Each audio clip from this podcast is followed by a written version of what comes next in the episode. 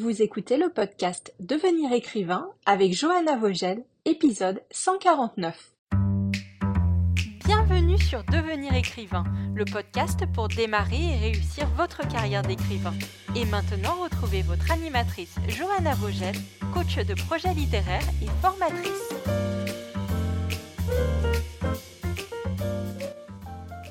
Bonjour, je suis Johanna, je suis la coach de projet littéraire de l'ICAR et j'ai le plaisir aujourd'hui de recevoir une nouvelle autrice pour une interview super intéressante. Je te propose de découvrir Alison Germain, que tu connais aussi peut-être comme Lily Bookin, parce qu'elle est aussi booktubeuse et instagrammeuse sous ce pseudo Lily Bookin.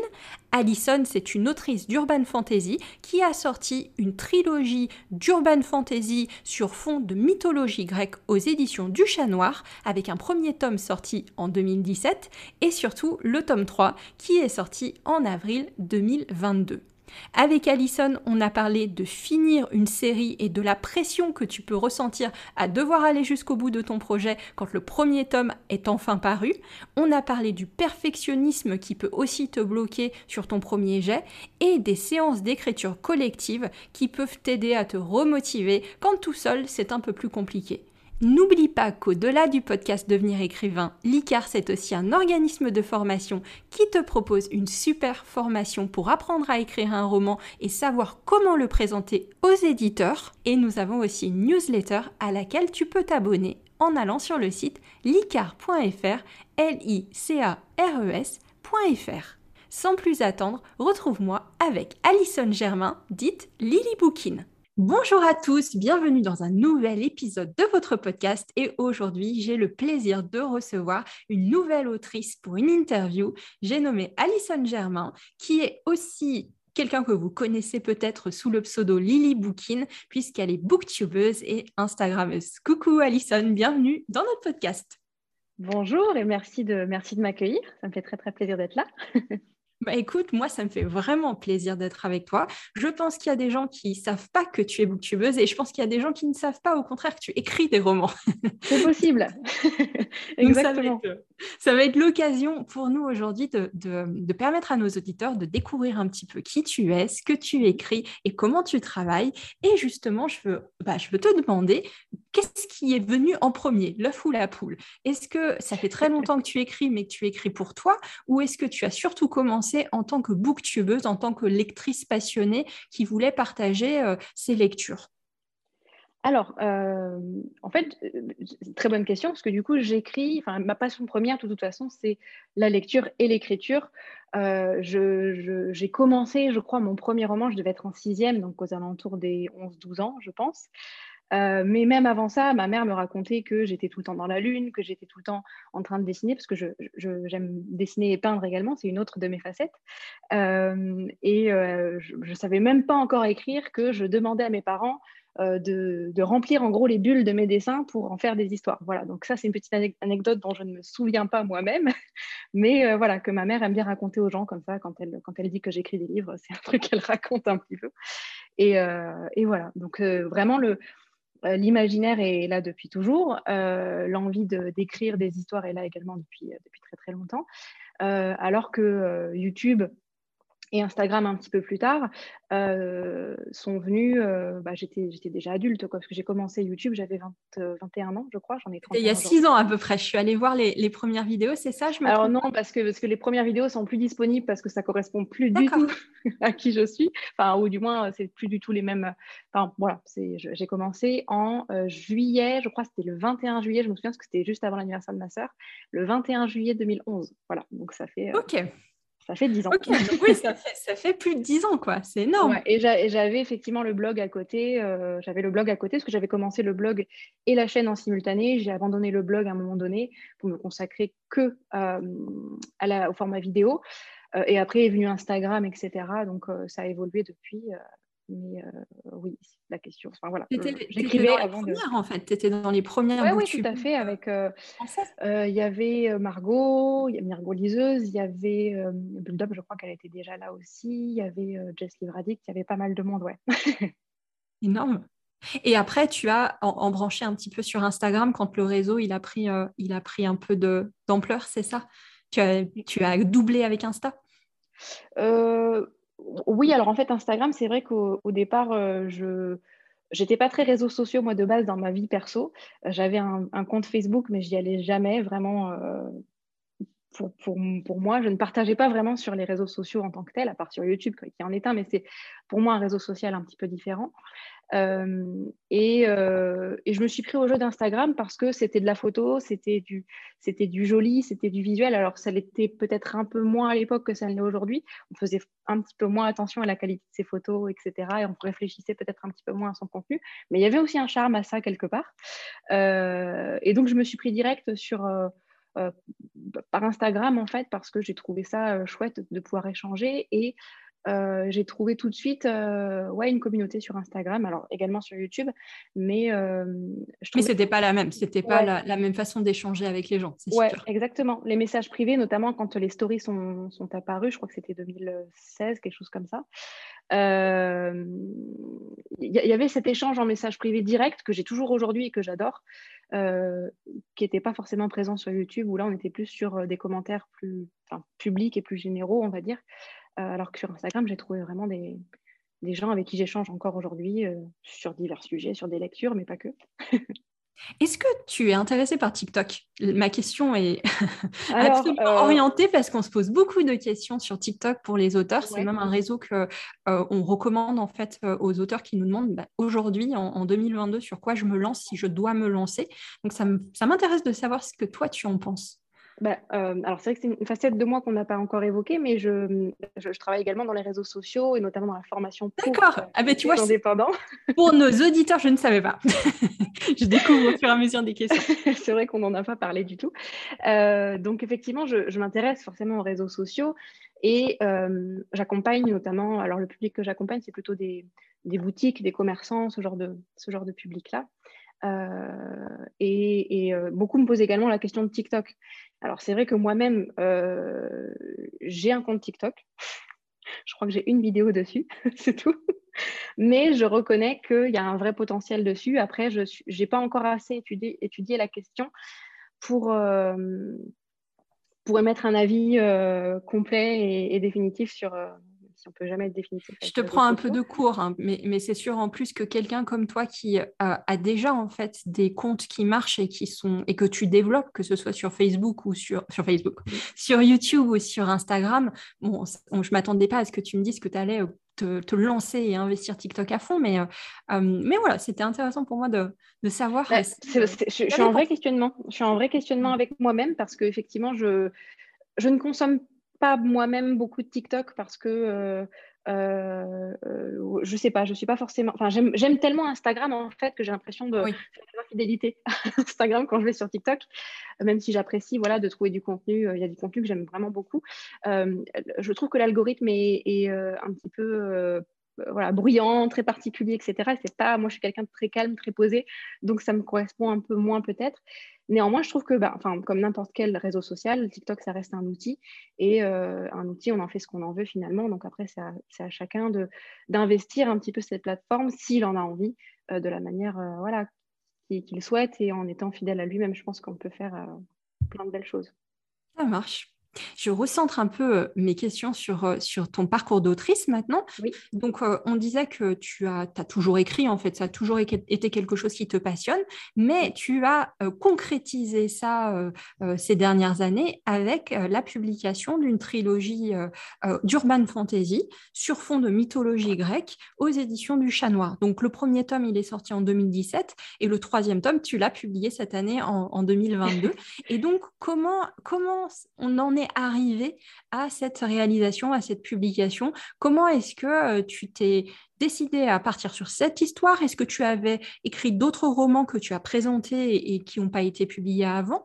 Ou est-ce que c'est ton premier roman, entre guillemets, abouti et tout de suite tu as décroché un contrat? Raconte-nous cette aventure. Alors, effectivement, j'écris depuis que je suis très jeune. J'ai évoqué le fait que j'ai commencé un premier roman quand j'avais 11 bah, euh, ans, je pense. J'étais en sixième, je me souviens, et c'était euh, c'était en gros je racontais les jeux qu'on avait avec euh, ma sœur et mes cousins euh, voilà on avait chacun un personnage défini on faisait des aventures etc je crois qu'on allait visiter plein d'îles désertes et il nous arrivait plein de choses. Et donc je retranscrivais ces histoires là dans ce premier roman qui je, pense que je ne pourrais jamais le retrouver parce qu'il doit être sur une disquette quelque part. À l'époque il y avait des, des disquettes. Et j'ai écrit depuis depuis d'autres d'autres romans. Au lycée j'ai écrit deux romans je crois. À la fac j'en ai écrit un autre. Mais effectivement l'histoire de, des chroniques homérides, ou du moins du premier tome qui s'appelle Le souffle de Midas, elle m'est venue en 2012 quand j'étais jeune fille au père en Angleterre. J'ai commencé à écrire Le souffle de Midas là-bas, euh, parce qu'effectivement, j'avais, alors pour, pour résumer un petit peu l'histoire de, euh, au moins du premier tome, donc dans Le souffle de Midas, on suit donc une jeune femme qui s'appelle, enfin une jeune euh, elle a 19 ans, donc une jeune femme, euh, qui s'appelle Louise, qui est donc anglaise, qui vit en Cornouailles, à l'endroit exact où moi j'étais jeune fille au père, et qui en fait, un soir, suite à une tragédie, va découvrir qu'elle euh, qu'elle est une héritière d'Homère, et qui donc, euh, grâce ou à cause de ça, va hériter d'un pouvoir assez encombrant, donc qui est donc le souffle de Midas, pour ceux et celles qui sont familiers avec la mythologie. Donc, elle va pouvoir toucher, en gros, changer en or les objets qu'elle touche. Euh, voilà, ça c'est le, pitch de base. Effectivement, il, lui arrive plein de, péripéties. Euh, et donc, cette idée du, souffle de Midas, de cette fille qui avait dans les mains euh, voilà, cette malédiction, parce qu'elle considère que c'est une malédiction au départ, je, l'avais depuis longtemps, ça traînait dans ma tête, etc. Mais j'avais juste son personnage, en fait. Je ne voyais pas d'autres choses autour, je n'avais pas encore l'univers, et ça a mis longtemps à, venir. Et en fait, c'est un soir où je suis. Euh, euh, c'était un week-end, j'étais encore jeune fille au père là-bas. Je rentrais d'une expédition, j'avais été visiter une, je sais plus quoi, un truc, et je rentrais le soir euh, là où je logeais. Et j'ai traversé une rue et d'un coup, en fait, j'ai vu une scène. Donc, une, une, des scènes, je crois que c'est le chapitre numéro 2 ou 3, je sais plus, du tome 1. Et en fait, c'est de là que tout est parti. Et à partir de là, j'ai commencé à écrire. Donc, effectivement, 2012-2017, il s'est passé un, laps de temps assez important avant, la publication. Il y a eu plusieurs versions de ce premier tome. Euh, au départ, ça devait être une duologie. Après, ça a été, je, l'ai réfléchi en tant que trilogie. Euh, voilà, il y, a eu, il y, a eu, tout un processus. Et euh, j'avais rencontré déjà par le biais de, mon autre activité de, booktubeuse, hein, parce que j'étais booktubeuse déjà depuis 2011. Euh, euh, j'avais déjà rencontré les éditions du Chat Noir, d'autres maisons d'édition, etc. Et c'est vrai que Mathieu, donc mon éditeur euh, au Chat Noir, discutait souvent avec moi et je lui avais parlé de ce projet que j'avais, que j'avais plus ou moins ficelé un premier tome, etc., mais que j'étais pas trop sûre de moi à cette époque-là. Et du coup, il m'a demandé de le lire. Donc c'est comme ça que du coup j'ai rencontré euh, les éditions du Chat Noir. Et bah, la suite après, euh, ça a été euh, au final en fait tu ne l'as proposé que au Chat Noir ou tu avais dans l'idée de le présenter peut-être à d'autres personnes? Tu attendais le retour des éditions du Chat Noir avant de voir ce En fait, quand, quand Mathieu m'a demandé s'il pouvait le lire, j'avais pour moi, le, roman n'était pas abouti, en fait. Il, était, fini, le premier jet était fini, mais il n'était pas abouti. J'étais pas encore. Euh, je voulais le publier. Je savais que c'est, un rêve que j'ai depuis une gamine, mais euh, je n'étais pas encore trop sûre de moi, donc euh, j'attendais un petit peu avant de l'envoyer. Et c'est vrai que bah, du coup, cette proposition, alors j'avais, j'avais publié les premiers chapitres sous le conseil de mon amie Nine, Nine Gorman, qui est également autrice et booktubeuse. Euh, de le publier, enfin publier les premiers chapitres sur, euh, sur Wattpad. Moi, je ne savais pas trop en gros ce qu'était Wattpad, je, ne lisais pas trop de, de, fiction sur Wattpad, pas vraiment. Et euh, m'a dit, mais si, tu vas voir, tu auras plein de retours de lecteurs et tout, ça va être hyper enrichissant pour toi, machin. Donc j'avais commencé à publier, voilà, à ce moment-là. Tu as eu plein de retours de lecteurs? J'ai eu plein de retours de lecteurs, ouais. Donc c'est vraiment très enrichissant. Et, et puis voilà, après ça s'est enchaîné, du coup, la discussion avec Mathieu et puis, et puis le reste. Au final, tu as mis combien de temps à l'écrire ce premier jet? C'est-à-dire, tu lui as donné en lecture à Mathieu au bout de, combien de temps? Entre le moment où tu as, as, commencé l'écriture de ce premier jet et le moment où, ça y est, tu t'es lancé, tu l'as donné à, lire à un éditeur? Euh, Je pense, euh, je pense de 2015, je dirais. Donc, euh, donc ouais, quelques, quelques années. Quelques, parce que ouais, j'ai commencé fin 2012, on était, je crois, aux alentours d'Halloween peu près. J'ai cette, cette, cette, vision d'Halloween. Ouais, je crois. Euh, donc, euh, ouais, je dirais, euh, je dirais 3-4 ans, à peu près. Je... Et tu as été beaucoup plus vite pour le tome 2 et 3 Ou ça a été... relativement. Ouais. tu as l'impression que ce que je veux dire, c'est que ça a été plus facile une fois que tu avais ce, premier, ce premier tome qui était écrit, ou est-ce que c'est pas l'impression que tu as? En fait, les difficultés sont pas pareilles. D'accord. c'est complètement différent pour moi. Alors, effectivement, quand on est sur un premier jet, euh, et, qu'on n'a jamais été publié, qu'on n'a jamais été relu, parce que j'avais quelques amis qui me relisaient à l'époque. Euh, euh, quelques bêta lecteurs Certaines de mes histoires, mais en fait, ouais, alors bêta lecteur, c'est un, un, un, grand mot, puisque c'était mes meilleures amies en fait, donc elles étaient juste gentilles, elles me disaient que c'était génial, mais c'est pas ça de la bêta lecture pour moi. Elles ne te pas, pas de retour sur le texte pour que tu corriges en fait, c'est juste qu'elles disaient si elles avaient aimé, c'est ça? Ouais, ouais. En gros, je leur donnais les chapitres au lycée, je me souviens, je leur donnais les chapitres euh, un peu au compte-goutte et c'était un peu le feuilleton de, le feuilleton de la semaine. quoi. C'était euh, bah, voilà, un nouveau chapitre, machin. Et... Mais, euh, mais j'avais vraiment pas vraiment en fait de, de, de, de, retours sur, sur mes écrits avant, avant du coup de le, de le, proposer au chat noir. Donc ça a été une vraie expérience pour moi, hyper enrichissante. Euh, qui m'a bien sûr aidé euh, pour l'écriture du tome 2, pour l'écriture du tome 3, qui m'a permis d'évoluer en tant que personne, en tant qu'autrice. Euh, mais voilà. Est-ce que ça a été difficile à un moment de recevoir des critiques, justement? D'avoir pour la première fois quelqu'un qui te dit ça faudrait le changer ou ça je comprends pas Je ne sais pas quel type de critiques ils t'ont fait, mais est-ce que tu l'as bien vécu d'une manière générale ou est-ce qu'il y a des fois où c'était un peu dur à encaisser? Alors, ça se fait en pour moi, ça se fait en deux temps, mais encore aujourd'hui, hein. même si je sais que c'est pour mon bien. Euh, bon, je ne sais pas si ça vient de mon signe astrologique, mais je suis quelqu'un de. Quel signe? Vas-y, dis-toi. Quel signe? Je suis Gémeaux. Gémeaux? Euh, Et je, je, suis Gémeaux pour le coup. ouais, Ouais, ouais. Donc, du coup, euh, souvent, quand je, quand je reçois le fichier, euh, et, enfin, quand je reçois l'édito, euh, avec toutes ces petites notes et tout, tout, ce rouge partout, j'ai je suis un, peu agacée, où je me dis, oh, il faudra que je retravaille, etc. Ou des fois, j'ai pas envie d'y aller. Et en fait, je sais pertinemment que c'est pour, le, pour, le, pour la première, le premier édito que j'ai reçu de Mathieu pour le tome 1. Je m'attendais vraiment à le recevoir de manière beaucoup plus. je m'attendais à ce que ce soit beaucoup plus difficile oui. à recevoir ça personnellement. Et en fait, je, je, je crois que. Tu as réussi à mettre de la distance. exactement. Et en fait, tout ce qu'il me disait, alors forcément, on a eu des discussions, il y avait certaines choses que j'avais pas envie de changer parce que euh, j'avais mes raisons et d'autres où il m'a exposé ses points de vue et où j'ai trouvé ça intéressant. Donc en fait, moi, j'ai trouvé, en, en, mon éditeur, en, l'occurrence, j'ai trouvé un, véritable allié. Je, je, voilà, je, lui faisais confiance sur certains tu, es allé dans cette où je savais que... Euh, auteur-éditeur en disant c'est un partenaire et c'est quelqu'un qui est là pour, euh, pour que mon livre soit encore meilleur en fait. Donc tu y allais avec le bon état d'esprit, c'est-à-dire tu t'es dit ben, de toute façon je vais leur faire confiance. Euh, c'est exactement ça. D'accord. Comment est-ce que euh, tu vois justement maintenant un petit peu le rapport entre les auteurs et les éditeurs? Donc tu as cette euh, euh, expérience avec le chat.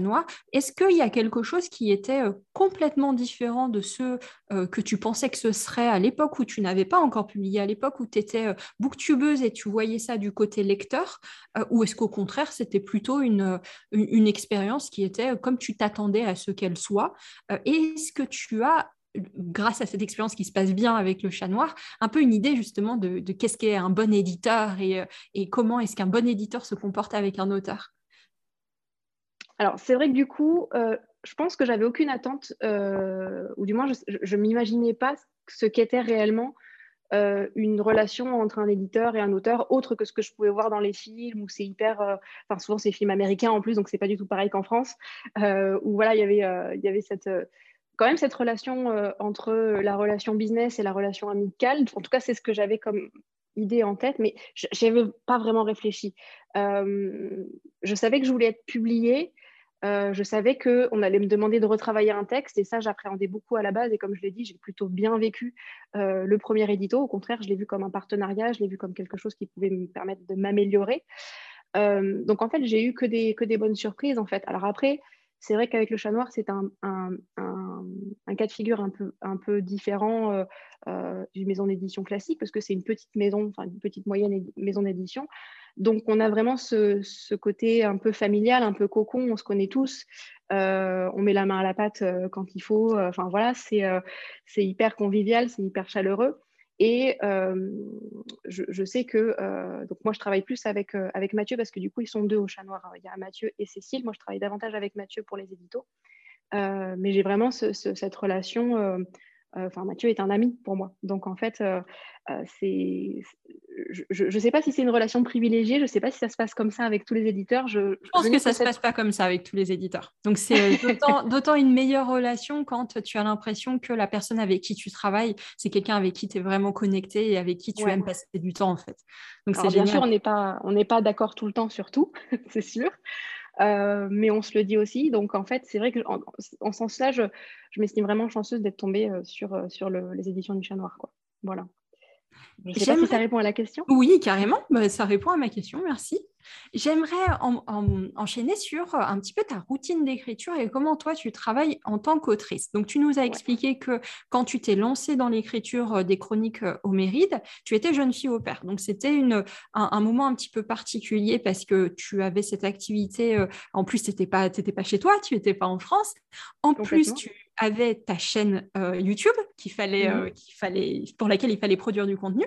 Et ça, finalement, ça ne s'est jamais arrêté puisque tu continues à être euh, YouTubeuse. Et comme tu nous le disais, maintenant, en plus, tu as un emploi à côté et je voulais savoir justement comment est-ce que ça se passe pour toi pour l'écriture? Est-ce que tu consacres du temps à l'écriture chaque semaine? Est-ce que tu as des créneaux que tu as réservés pour ton écriture? Est-ce que tu fais ça un petit peu quand tu as du temps? Comment est-ce que ça se passe si on, venait chez toi et on essayait de voir comment est-ce que tu écris tes romans?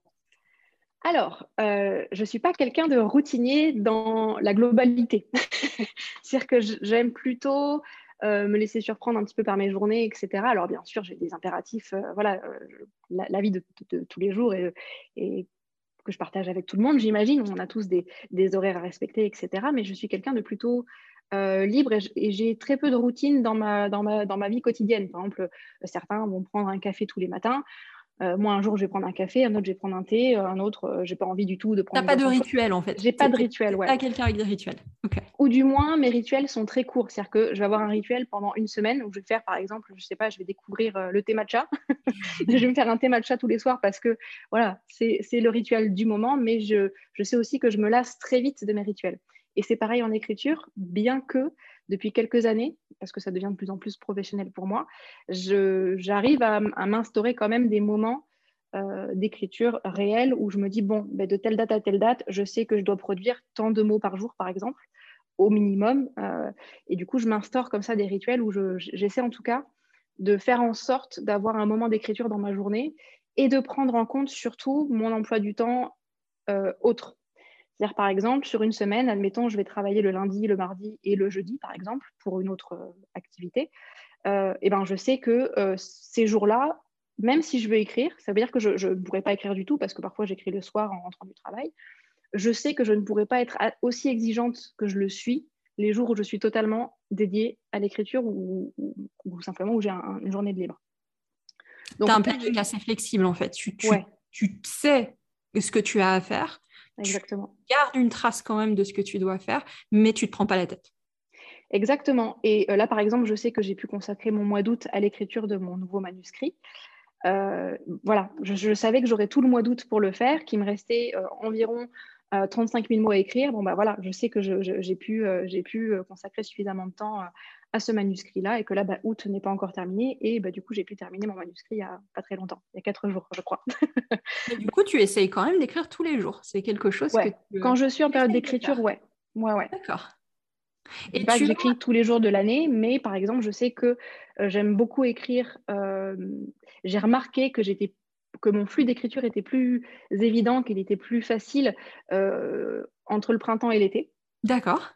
Voilà, donc je sais que j'apprécie d'écrire dans ces, euh, sur cette période-là, peut-être parce que les jours euh, rallongent et que du coup, il y a le soleil plus longtemps et que je me sens beaucoup plus en énergie, j'en sais rien.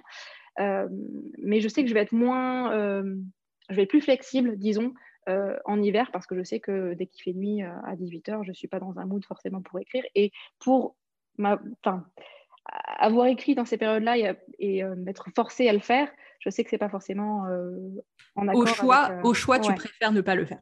Ouais. D'accord. Et pour ce nouveau euh, roman que tu es en train d'écrire, est-ce que tu l'as fini du coup? Est-ce que tu es arrivé au bout de... J'ai terminé la première version. J'ai terminé la première version, donc là il va partir chez mes bêta lectrices. Euh, il n'y a que des femmes sur, cette, sur celui-ci. donc mes bêta lectrices, normalement ils, vont, pouvoir le, lire d'ici peu. Donc j'ai terminé la première version, donc euh, la version imparfaite. Euh, donc oui, voilà, je, suis assez contente que ça s'est écrit très très vite et là je suis hyper surprise de moi-même parce que euh, je ne me considère pas comme une, euh, comme une autrice rapide. J'aime prendre mon temps, souvent j'écris peu en fait en termes de, de quantité de mots. je passe beaucoup de temps à réfléchir, je passe beaucoup de temps à rêvasser quand j'écris. Et là, je, bizarrement, ça, a coulé presque de mes doigts. Donc c'est un projet euh, particulier euh, et, je suis assez surprise et fière. Donc, euh, ouais, j'ai terminé il y a peu de temps. Félicitations. Et c'était le sens de ma question. En fait, je voulais savoir si, si l'expérience d'écriture que tu avais eue sur ce dernier projet, elle avait été différente de celle que tu avais eue sur tes trois derniers tomes. Et ce qu'on peut dire, alors, à moins que tu renouvelles l'expérience et que ton cinquième livre, tu as l'impression que tu l'écris encore plus vite et plus facilement que les quatre autres. mais, le prochain projet. Le prochain projet est une nouvelle, donc en fait, oui, je vais l'écrire beaucoup plus vite. Mais c'est de la triche du coup. Mais là où je voulais euh, en venir, c'est que euh, des fois, on ne va pas avoir en fait les mêmes expériences d'écriture euh, selon les romans, selon les projets, et c'est pas grave. Il faut pas que je voudrais que nos auditeurs ils, retiennent ça que c'est pas parce qu'il y a un projet qui vous ou sur lequel vous avez l'impression que vous galérez un peu plus. Mmh. Et là, je parle dans le sens de peut-être mettre plus de temps à écrire, peut-être mettre plus de temps à, à trouver les mots qui vous plaisent, qu'il y a quelque chose qui va mal en fait. Et évidemment, je vous souhaite à tous euh, que vous ayez l'expérience d'Alison et que, au contraire, vous vous dites, mais j'ai assuré et je, je, me surprends moi-même. Mais des fois, c'est dans le sens inverse et il ne faut pas, il faut pas bah, penser que les choses vont mal si je me surprends, c'est que ce n'est pas toujours comme ça, pour le coup. Euh, mais du coup, je suis ravie de ta question parce que, alors, j'en parle énormément sur ma chaîne YouTube parce que je fais pas mal de vlogs écriture où du, coup, les gens me suivent un petit peu quasiment au jour le jour dans mes expériences d'écriture. Je l'ai fait pour le tome 3 des Chroniques Homérides et je l'ai fait ici pour ce nouveau projet.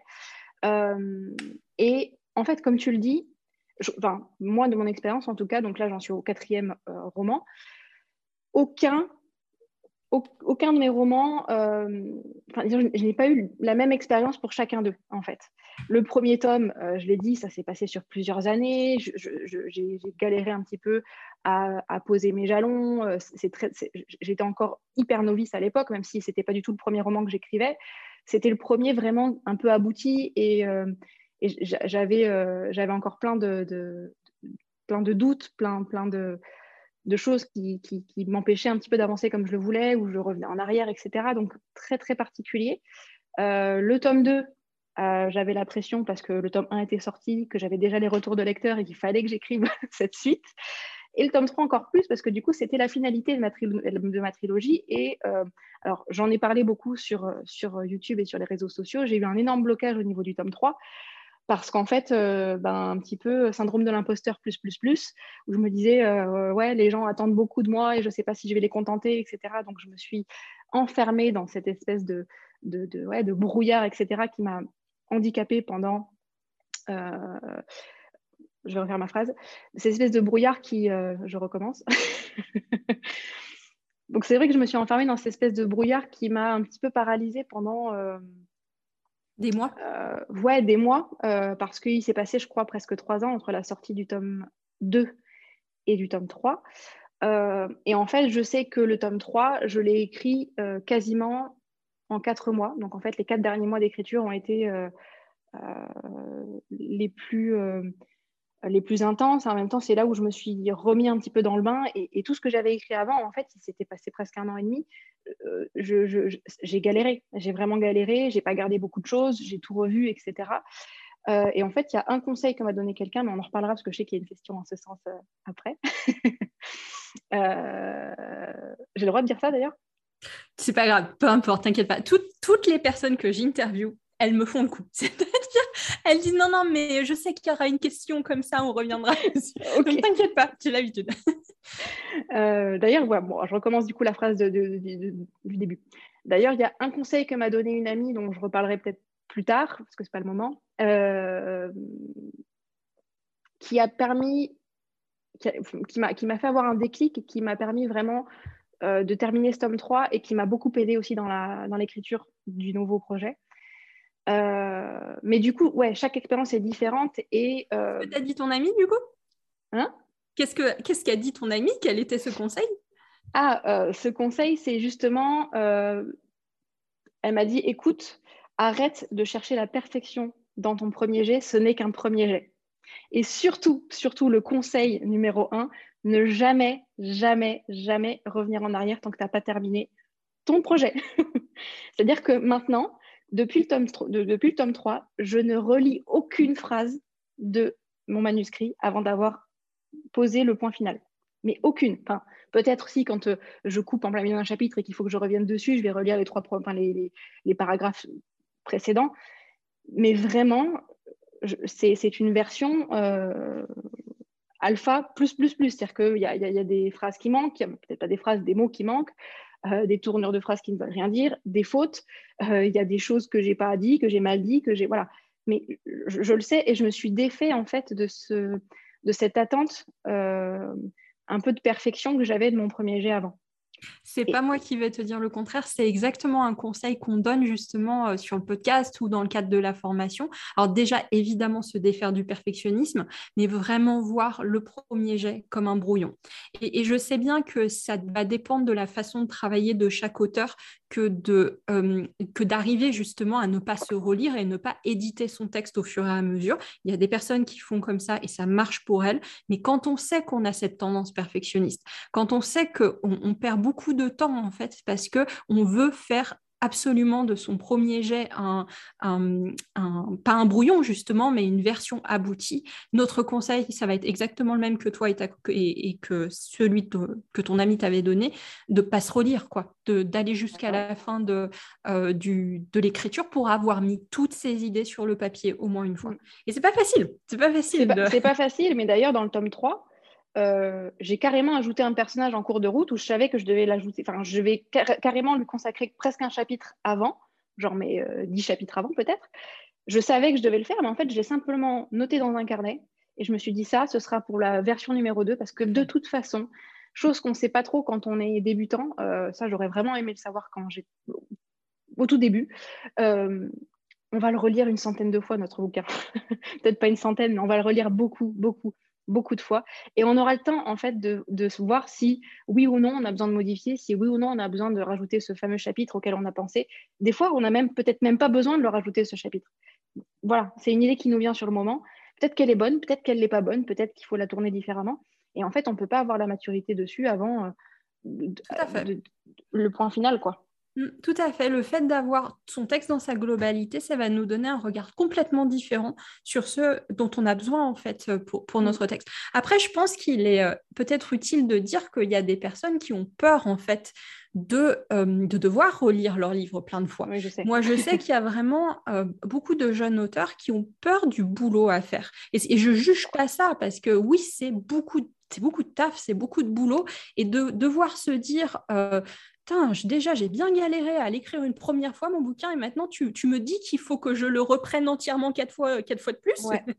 Donc, c'est complètement l'état d'esprit que j'avais avant. C'est complètement l'état d'esprit. Je comprends euh, que c'est compliqué c'est compliqué de, se dire il y aura beaucoup de travail encore à faire une fois que mmh. j'aurai fini ce premier jet. Et je ne sais pas comment toi, ça s'est débloqué euh, euh, par rapport à cette idée première, mais moi, ce que je dis euh, à nos élèves ou à nos auditeurs, c'est ça ne sera pas exactement le même boulot. Quoi. Ne vous inquiétez pas, vous n'aurez pas à, réécrire votre livre complètement chaque phrase. Ce n'est pas ça, en fait, que vous aurez à faire ensuite. Bah, en fait, c'est vrai que bah, déjà, je pense que le déclic, ça a été vraiment le conseil de, de mon ami qui a vraiment elle n'y est pas les mains mortes. Hein. Je pense qu'elle se reconnaîtra si jamais elle écoute ce podcast. Et je la remercie, mais, mais, plus, plus, plus, vraiment du fond du cœur pour m'avoir donné ce conseil, parce que je crois que c'est le plus gros déclic que j'ai eu de toute ma vie d'autrice. Et en fait, j'ai vu que ça avait fonctionné, tout simplement. L'expérience a fait son chemin, en fait. J'ai vu que pour le tome 3, ça m'avait aidé, mais vraiment, parce que j'étais bloquée. Hein. J'étais à deux doigts d'abandonner. Je, en plus, je culpabilisais de le faire parce que bah, je savais que mes lecteurs attendaient. Euh, bon, je ne suis pas Lady Gaga non plus, hein, mais bon, bref. Euh, mais quand même, tu avais tes lecteurs qui attendaient le tome 3. Ouais, exactement. Et du coup, j'avais non seulement euh, la pression de bah, finir mon histoire comme je l'avais imaginé à la base, j'avais cette attente des lecteurs qui euh, alors, c'était des mots gentils la plupart du temps, hein, mais euh, me demander comment avancer le tome 3, si, la suite euh, allait être publiée bientôt, etc. Chose que j'appréciais parce que c'est gentil, ça démontre d'un intérêt, c'est génial, mais, à côté de ça. Un de pression. exactement. Et en même temps, j'avais ce besoin de finir mon histoire en ayant tout raconté, ou du moins en ayant raconté ce que j'avais envie de raconter. Euh, et, à un moment donné, je me suis perdue et, euh, et j'ai pas peur de le dire. Je pense que je, ça m'a déclenché une petite déprime aussi et que ça aide pas et que voilà. Euh, mais du coup, d'avoir eu ce conseil à un moment donné euh, et, le soutien aussi d'autres d'autres autrices, d'autres auteurs, parce que du coup, chose que j'aime bien faire aussi, j'en ai pas parlé dans, les, dans la question sur les rituels, mais j'aime beaucoup écrire en groupe aussi. donc j'ai ma meilleure amie qui écrit. Voilà, exactement. Donc, soit on se fait des, euh, sessions d'écriture à distance avec une application qui s'appelle euh, Forest. C'est une application, en fait, euh, qui, alors, on l'utilise pour l'écriture, mais ça peut s'utiliser pour n'importe quoi. En fait, c'est un timer qui nous permet de planter des arbres. Alors, c'est des arbres fictifs, bien qu'il y ait une possibilité de planter des vrais arbres quand on, a, on est arrivé à un certain seuil voilà, d'heures euh, passées sur l'application. Euh, ils nous disent qu'on a planté un arbre quelque part dans le monde, donc c'est déjà super. mais en gros, voilà, on peut se faire un timer commun, c'est-à-dire qu'on va créer une salle, lancer, je ne sais pas, un timer de 40 minutes, par exemple, et on sait que pendant ces 40 minutes-là, on écrit ensemble, en fait. Chacun de notre côté, mais on sait que l'une et l'autre, ou plus, quand on est plusieurs, on écrit au même moment. Et à la fin de chaque session, en général, on se fait un petit débrief voilà, sur, sur un messenger ou quoi, enfin peu importe où on discute, mais et du coup, c'est hyper euh, motivant. Euh, et du coup, j'ai perdu le fil de la question. C'est super intéressant ce que tu dis parce que c'est vraiment quelque chose qu'on encourage en fait. Euh, le coworking, enfin le fait de travailler à plusieurs, il n'y a rien de plus remotivant. ça casse la routine, ça te force à avoir ben, quelqu'un qui, tu sais, en anglais on dit accountability partner et j'ai jamais mmh. trouvé un équivalent en français, mais en gros, ben, devoir des comptes à quelqu'un, c'est-à-dire, euh, c'est beaucoup plus difficile de se laisser procrastiner ou de, euh, de repousser ce qu'on a à faire si on a rendez-vous avec quelqu'un qui est là et qui travaille en même temps que nous. Donc, c'est vraiment une, bonne façon de, de faire ce qu'on s'est dit qu'on allait faire et en plus de le faire de manière ludique et de, de recréer de la motivation, surtout quand c'est tes potes, surtout quand c'est des gens avec qui euh, tu aimes passer du temps. Et, et, bonus si ces personnes habitent loin et que justement, c'est une façon de, de passer du temps avec elles. Mais ce que je trouve euh, d'autant plus intéressant dans l'expérience que tu nous as relatée et dans euh, ces difficultés que tu as eues avec ton tome 3, c'est de montrer à nos auditeurs que euh, du moment que tu es publié, du moment que tu as enfin, tu es enfin rentré dans la cour des grands, et je dis ça avec des gros guillemets, mais dans le sens où, voilà, tu, fais ce pas vers ton rêve de devenir écrivain, de un écrivain professionnel, et ben malheureusement les blocages ils s'arrêtent pas en fait il y aura d'autres difficultés, il y aura d'autres blocages, il y aura d'autres euh, problèmes de légitimité et que euh, si on n'a pas réglé des choses quand euh, notre, notre tome 1 est sorti, eh ben, elles, vont, elles vont réapparaître en fait sur les prochains romans. Ou alors, des choses qu'on a réglées pour le tome 1, il y aura d'autres blocages qui peuvent survenir par la suite. Et bon, je prêche un peu pour ma paroisse parce que les gens qui ont l'habitude d'entendre ma voix sur le podcast, ils savent maintenant que moi, j'interviens autour de tout ce qui va être le dev perso pour les auteurs. Donc, euh, les aider justement pour le perfectionnisme, pour la perte de motivation, euh, pour le syndrome de l'imposteur. Donc, tout ce que tu me dis, c'est une manière pour moi d'enfoncer un peu le clou auprès des auditeurs et de leur rappeler qu'il faut qu'ils s'occupent de ça en fait. La technique, c'est génial. Faites tout ce qu'il faut pour améliorer pour votre écriture, pour faire de vos romans la meilleure version que vous voulez qu'ils soient, mais prenez un peu de temps pour déblayer ce qui se passe dans vos têtes en fait. Ça va vraiment vous permettre d'avancer, de ne pas avoir l'impression justement qu'il y a des mois qui passent sans que vous fassiez ce qu'il faut faire et surtout que, bah, que, ça se passe, que ça se passe mieux, en fait, cette expérience euh, euh, d'écriture, cette expérience de publication, et que vous soyez pas, euh, que vous, la, viviez pas comme un échec ou comme au contraire ce que, tu décrivais, une période qui est difficile parce que tu as toute cette, pression, cette tension et cette perte de légitimité. Donc, Complètement, je suis complètement d'accord, d'autant que ça reste un métier artistique et on le sait, l'art, il est, en plus, c'est un des sujets de mon roman, enfin du roman que je viens de terminer. D'accord. Euh, c'est extrêmement lié à l'estime de soi. Enfin, on est, euh, effectivement, chaque jour, euh, on va douter de son travail et, chaque jour, on va en être content aussi. Enfin, moi, en tout cas, c'est comme ça que je le vois et je peux, je peux passer une heure à être ravie de ce que j'ai écrit et puis l'heure d'après, j'ai envie de tout jeter à la poubelle. Donc, c'est peut-être pas jusque-là parce que je sais aussi que, que, je ne le veux pas vraiment, finalement, le jeter à la poubelle, mais euh, c'est vrai que je, je pense que, comme, je ne dois pas être la seule autrice à t'avoir dit ça. Hein. Je, pense qu'on se, on se, rejoint pas mal. Généralement, les auteurs, ils sont tous plus, ou moins d'accord, oui, sur le fait que euh, euh, ça, va être compliqué, en fait. Ça va être compliqué à gérer mentalement, d'où il faut bien se, protéger quelque part, prendre du temps pour soi et, euh, et, ne pas hésiter à en parler, pas hésiter à s'entourer de, de, personnes avec qui on va pouvoir parler de ses difficultés, de ses blocages. Surtout, ne pas avoir l'impression que c'est qu'il y a un problème avec soi-même, en fait, que c'est c'est juste toi qui bah voilà, qui, euh, euh, qui ressent des choses que personne d'autre ne ressent et que tu es coupable d'une façon ou d'une autre parce que pour tout un tas de raisons. Donc, ne pas hésiter à, à, coupler la, la, la séance d'écriture collective, là, celle dont on a parlé tout à l'heure, avec un petit, peu de, un petit peu de débat, de discussion avec ses copines et ses copains auteurs. C'est presque j'ai obligatoire qui me vient comme mot, mais c'est en fait ça, ça, découle euh, de, de, de, ces, de ces expériences-là en fait. Alors j'ai eu la chance de pouvoir faire des, euh, des retraites écriture avec plein de plein d'autrices, on était six je crois la dernière fois, euh, ou de le faire régulièrement à distance ou bien simplement avec ma meilleure amie quand elle vient chez moi, voilà, ou que je viens chez elle, on se fait des, des séquences d'écriture. en fait, ça n'arrive jamais qu'on fasse que écrire. Et souvent, c'est pas là où on écrit le plus. Il faut dire ce qui est. Souvent, on va relever la tête et on se pose une question et au lieu de se la poser à soi-même, on va la poser à la personne en face. Ou bien euh, quand, on n'est pas euh, physiquement avec elle, moi c'est souvent que je m'arrête et que je vais euh, sur Messenger lui écrire bon mais voilà j'ai cette scène-là, j'ai réfléchi de telle manière mais je suis pas sûre de moi. Est-ce que voilà est-ce que je, est-ce que je l'aborde dans le bon sens ou pas? Et de recueillir parfois son avis ou simplement qu'elle me dise hé du calme. Franchement, ce que tu as écrit, c'est pas mal. Ce que tu as bossé aujourd'hui, c'est pas mal. Tu as déjà écrit suffisamment. Ou par exemple, bah, quand, euh, quand euh, j'ai l'impression que euh, j'ai pas bossé assez, que je devrais bosser plus, que je suis en retard sur ma deadline, là aussi, elle est là pour me, pour me rassurer. Donc, c'est ces expériences-là d'écriture collective, elles vont au-delà de simplement de la production pure. Et c'est pas ça en général qu'on recherche, parce que produire pour produire, on peut le faire chez soi tout seul. on, a on a besoin de personne, entre guillemets. C'est vraiment le conseil, le, lien.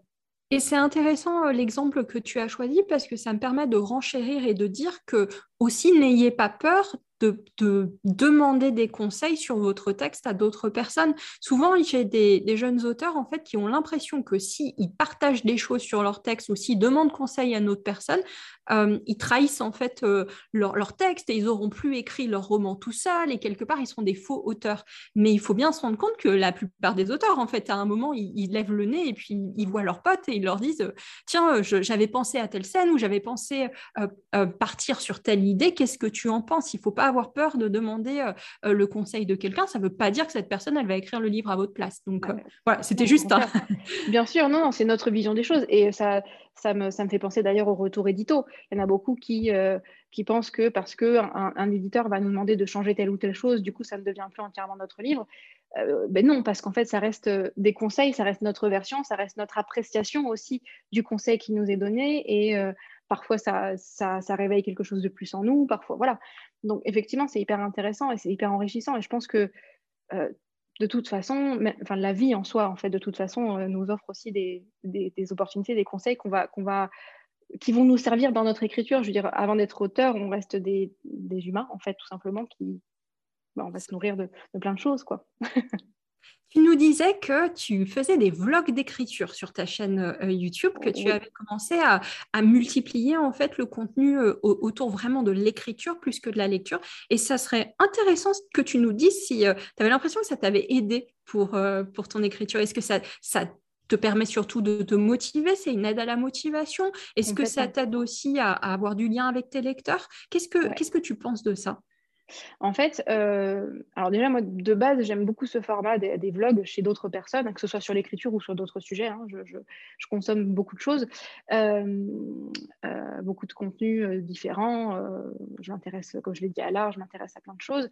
Et je trouve que ce format vlog, c'est ce qui, pour moi, est le plus authentique, c'est le moins travailler entre guillemets. On est face à sa caméra et on va donner un ressenti. En tout cas, c'est comme ça que moi je le fais. En général, quand je filme une séquence de vlog, je sors tout juste d'une séquence d'écriture et, je suis encore presque euh, imbibée dedans et du coup j'ai mon ressenti à chaud. Et euh, au départ, j'ai souvent hésité à le faire parce que je me suis dit, bon, ça m'intéresse que moi finalement, ou mes amis, etc. Et en fait, je vois qu'il y a de plus en plus de, commentaires positifs, de plus en plus de gens qui me demandent, euh, voilà, quand est-ce que va sortir le prochain vlog, etc. Et qui sont en plus vraiment au rendez-vous, qui, euh, d'autres gens qui me disent que ça les motive également. Donc, il y a ce côté, encore une fois, communautaire qui est hyper intéressant. Et en plus de ça, comme tu le dis, oui, ça me motive parce que j'ai commencé ce vlog donc, ça veut dire que je suis obligée, entre, entre guillemets, euh, de, de, répondre, euh, enfin voilà, de, de, continuer à écrire, en fait, tout simplement. Et euh, je suis pas. si, quoique je me sens peut-être un peu redevable parfois aussi en, me disant, bon, ben, j'ai commencé à parler de ce projet, ben, maintenant, il va peut-être falloir que... La fameuse pression, mais cette fois-ci, ben, c'est celle que tu avais, avais, envie de te, de te mettre à toi-même. quoi. Ouais, complètement. D'accord. Et effectivement, ça motive. Ça motive de fou. Et, et bah voilà, moi c'est quelque chose qui me, qui me, plaît énormément. Et en plus de ça, si ça plaît aux autres et que ça peut euh, aider aussi parfois d'autres personnes, c'est encore mieux. Tu, comme, moi, je me demande comment tu trouves le temps de tout faire, en fait, très honnêtement. Et, oh, et, et j'aide je ne dors plus. élèves sur l'organisation et le planning, hein, donc je me doute que c'est bien possible. Mais je rappelle donc que tu as ton emploi, que tu as ton travail euh, d'écriture, mais aussi que tu, que tu tiens cette chaîne et euh, cet Insta, et donc que tu dois lire beaucoup, parce que je suppose que tu dois continuer à euh, maintenir quand même un certain nombre de contenus autour de la lecture. Donc, oui, peut-être un petit peu moins qu'avant, parce que du coup, effectivement, par la force des choses, je suis forcément obligée de, bah, gérer mon temps comme, comme je le peux. Donc l'écriture euh, prend beaucoup de temps sur mon, sur, sur mon, dans mon quotidien. Euh, donc la lecture peut-être un peu moins. J'ai remarqué que les phases où j'écris beaucoup sont les phases où je lis peut-être un peu moins et inversement. Euh, ben voilà, enfin, je fais partie de ces personnes qui aimeraient que les journées fassent 72 heures, mais je suis sûre que si elles faisaient 72 heures, elles seraient encore remplies euh, au taquet. Donc, euh, je ne suis pas sûre que ça aide beaucoup, beaucoup plus. Euh, mais bravo, en tout cas. Enfin, je trouve que c'est important de se dire qu'on on voit tout le boulot que tu as quoi. Donc, bravo. Ouais, alors après, c'est vrai que du coup, je suis quelqu'un, je pense, de très périodique. Je ne sais pas si je peux vraiment, si ça traduit vraiment ce que je veux dire, mais euh, parfois, je vais être un petit peu moins active sur les réseaux sociaux. Parfois, je vais être un petit peu moins sur l'écriture. Donc, en fait, je sais que je marche, par phase. Et euh, pour l'instant, ça a l'air de fonctionner. Donc, euh, je vais continuer. J'ai deux questions encore que je voudrais te poser, Alison. La première, je voudrais qu'on revienne sur euh, le thème en fait de cette trilogie que tu as sortie autour du mythe euh, homérique, on va dire, autour de la mythologie grecque. Et euh, est-ce que ça a été difficile de réfléchir à comment transposer un mythe comme ça, qui, est connu en plus, quelque chose où vraiment, dans, l'univers populaire, c'est vraiment des histoires qui sont connues de, de, tous les, de tous les lecteurs, ou en tout cas d'une grande partie des lecteurs, et de les transposer dans un univers urban fantasy, dans du moderne. Est-ce que c'est quelque chose qui a été plutôt, euh, euh, on va dire, très facile pour toi de le faire? Est-ce que c'est quelque chose qui, euh, te tenait à cœur? Et d'ailleurs, c'est pour ça que tu es parti sur cette histoire plutôt qu'une autre? Alors, la mythologie, en, règle générale, m'a toujours fascinée, que ce soit la grecque, que ce soit l'égyptienne, que ce soit la celte un petit peu plus tardivement, la nordique également. J'ai toujours aimé les histoires dans tous les cas.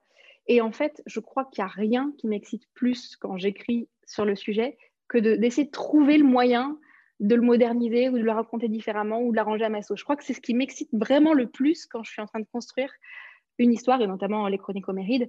C'est ce que j'ai adoré faire. J'ai des carnets pleins de... Enfin, j'ai deux carnets d'écriture quasiment tous, euh, de, A à Z, sur toutes mes idées, euh, certaines que j'ai exploitées, d'autres que je n'ai pas encore exploitées ou que peut-être que je n'exploiterai jamais, j'en sais rien. Euh, mais je, je, sais pas, c'est un truc qui me, qui me fascine vraiment d'essayer d'adapter ces histoires qu'on connaît tous, certaines connues, certaines un peu moins connues, mais vraiment de, de, de, leur donner une autre, une seconde vie un petit peu comme un vêtement qu'on voilà, qu'on transformerait ou j'en sais rien, mais d'essayer de les adapter un petit peu à, en tout cas à mon idée, c'est un truc que j'adore. Et je ne saurais pas vraiment expliquer comment je fais parce que c'est bah, c'est impalpable. Je ne sais pas. je sais pas, mais en tout cas, c'est quelque chose que j'aime bien faire en tout cas. Ma dernière question, c'était forcément la question de base, le conseil que tu pourrais donner à des auteurs qui se lancent ou le conseil que tu aurais voulu avoir? Alors, on en a un petit peu parlé, tu l'as cité euh, euh, tout à l'heure en disant que euh, le fait qu'on te dise n'oublie pas, le premier geste c'est un brouillon, c'était vraiment un des conseils principaux pour toi et celui qui t'a le plus aidé. Est-ce qu'il y a un autre conseil qui te vient en tête comme ça, quelque chose que tu voudrais transmettre à nos auditeurs? Bah, Je pense qu'on a un petit peu parlé de, de tout ça, de tout ce qui m'a aidé, donc effectivement, ce fameux conseil de se détacher de la perfection du premier jet, ça, c'est vraiment pour moi, ça a été un vrai déclic. Je crois que ça s'est entendu dans, mon discours. Donc ça, c'est vraiment une première chose. De ne pas avoir peur de se relire, parce que je sais que ça, comme tu le disais, on peut être confronté, enfin, on peut avoir l'impression de, d'avoir une, masse de travail à accomplir, alors qu'on vient déjà de donner tout ce qu'on a. euh, mais, et en plus de ça, je sais que cette phase-là de, relecture, elle fait appel euh, à énormément de, confiance en soi parce, qu'on va être confronté à des choses qui ne nous plaisent pas forcément toujours et des fois, on, a l'impression que, que c'est pas bon. Euh, D'autres fois, on est au contraire surpris en se disant bah, voilà, c'est moi qui ai écrit ça. euh, mais je sais que cette phase-là, elle n'est pas facile. Cela dit, comme tu l'as souligné tout à l'heure, c'est pas, euh, pas le même travail en fait, on a vraiment le squelette, on a déjà la base, et en fait, on va simplement devoir euh, euh, aller euh, chercher deux, trois détails, peut-être plus parfois, mais c'est vraiment un travail très différent. Donc, vraiment, de ne pas avoir peur de ce travail-là. et ensuite, d'écrire en, groupe. Hein, je crois que ça s'est entendu dans nos derniers échanges, que pour moi, c'est très porteur. Voilà, euh, de, de, trouver une amie, un ami ou même des inconnus parfois, hein, des gens qui écrivent, on peut rencontrer comme ça euh, à des ateliers d'écriture ou, ou, peu importe dans des salons et, euh, et ben, essayer de, de, capitaliser son temps, son temps d'écriture avec d'autres personnes et, et, de se nourrir en fait de, cette, de cette effusion que ça peut créer. En tout cas pour moi, je trouve que c'est assez, ça, ça a apporté ses fruits. Merci Alison. J'aimerais qu'on finisse avec quand même ton actualité. Donc tu nous as dit euh, en avant-première même que tu euh, venais de finir le premier jet de ton manuscrit. Euh, est-ce que tu veux nous en parler un petit peu et, nous, et dire à nos auditeurs où est-ce qu'ils peuvent te retrouver? Bah, bien sûr, oui. Donc effectivement, mon actualité, donc là, le tome 3 des Chroniques Homérides est sorti en avril, donc ça reste mon actualité. Donc le, prochain salon. Comment il s'appelle? Vas-y, le titre exact de ce tome 3. Il s'appelle La marque de Chronos. La marque de Chronos, aux éditions du Chat Noir, donc. Aux éditions du Chat Noir, donc qui est sorti le 14 avril 2022. Un roman d'urban fantasy sur fond de mythologie euh, euh, grecque. Grecque, exactement. Voilà. Euh, qui est donc la fin de cette, de cette histoire que j'ai commencé à écrire en 2012. donc là, je, on va entamer une nouvelle session de salon euh, du coup, euh, le prochain salon auquel je participe, donc, ce sont les Aliénales le 1er octobre, je crois. Donc, on pourra me retrouver ici et peut-être dans d'autres salons, mais ça, je, donnerai toutes les informations de toute façon, soit sur YouTube, soit sur mon Instagram, donc euh, Lily Bookin, hein, Lily Bookin, comme ça s'écrit. et donc, effectivement, je viens de terminer un nouveau projet qui est totalement différent de ce que j'ai pu écrire jusqu'à présent puisque c'est un... Il n'y a pas de fantastique. C'est vraiment un projet euh, contemporain. Euh, c'est une romance feel-good sur fond de voyage, euh, avec une grosse thématique autour de l'art, puisque donc mon personnage est peintre. elle est peintre, mais elle n'a jamais montré quoi que ce soit à personne, à part à sa meilleure amie et à quelques petits privilégiés. puisqu'il y a une histoire de communauté sur Internet avec laquelle elle accroche beaucoup et qui la motive également. Et donc, cette histoire, voilà, ça se passe en Grèce également, parce que du coup, j'ai dit, ça, ça parle du voyage. Donc, euh, j'ai eu besoin de placer ce, roman dans un pays qui me tient à cœur. Hein. donc, je crois que ça, n'est plus à démontrer que la Grèce est un pays qui est très cher à mon cœur. J'y suis allée moi-même d'ailleurs en, en, février 2020, et je pense que c'est ça qui a pas mal inspiré ce nouveau projet. Euh, donc c'est un projet que j'ai écrit un petit peu sans filet. J'avais besoin d'écrire cette histoire-là. Pareil, j'avais la thématique, j'avais le personnage, j'avais tout ça. Euh, et, je l'ai terminé il y a peu de temps, donc c'est encore tout frais. Euh, voilà, c'est tout ce que je peux dire peut-être sur, euh, sur ce nouveau projet. c'est génial. Moi, je, suis toujours partante sur les feel good et les, les romances, donc je suis bien contente que ton prochain projet ce soit, ce soit un roman dans ce genre-là. Ouais, ça a été une. Parce que du coup, j'en lis, j'en lis un petit peu. Ma meilleure amie est autrice de romances aussi, donc en fait, son soutien a été précieux pendant l'écriture de ce, de ce manuscrit. Euh, et c'est quelque chose que j'avais encore moi-même jamais écrit, mais je me suis éclatée, mais voilà, vraiment, j'arrive tellement pas à le décrire parce que je, euh, je, je, sais pas, c'est quelque chose qui m'a vraiment porté. Alors, ça n'a pas été simple au départ parce que voilà, j'ai mis du temps à me rentrer dedans. À partir du moment où j'étais rentrée, ça, ça a découlé euh, tout seul. Génial, super. Alison, je te remercie d'avoir été avec nous et d'avoir partagé pour nos auditeurs. Écoute, on te retrouve sur Lily Booking, que ce soit sur Insta ou sur YouTube. Et évidemment, j'encourage nos auditeurs à venir te voir en salon et à découvrir tes romans, de, tes chroniques mérite. Je dis à nos auditeurs à bientôt voilà, qu'ils n'hésitent pas euh, à venir euh, euh, sur le site licar.fr, L-I-C-A-R-E-S, pour rejoindre notre newsletter et avoir toujours plus d'anecdotes, de, conseils et de petits mots de Lucie Castel toutes les semaines. À bientôt! Merci, à bientôt! Si tu veux apprendre à écrire un roman de qualité professionnelle et séduire les éditeurs, si tu veux qu'une équipe complète de professionnels t'accompagne dans ce projet, tu dois rejoindre Devenir écrivain, projet best-seller. C'est la formation la plus complète et individualisée pour t'aider à concrétiser ton rêve d'écriture. Inscris-toi sur licar.fr slash formation, l i c a r e slash formation pour avoir toutes les informations. De nos anciens stagiaires réalisent actuellement leur rêve d'être écrivain professionnel, alors toi aussi, rejoins-les sur licar.fr slash formation.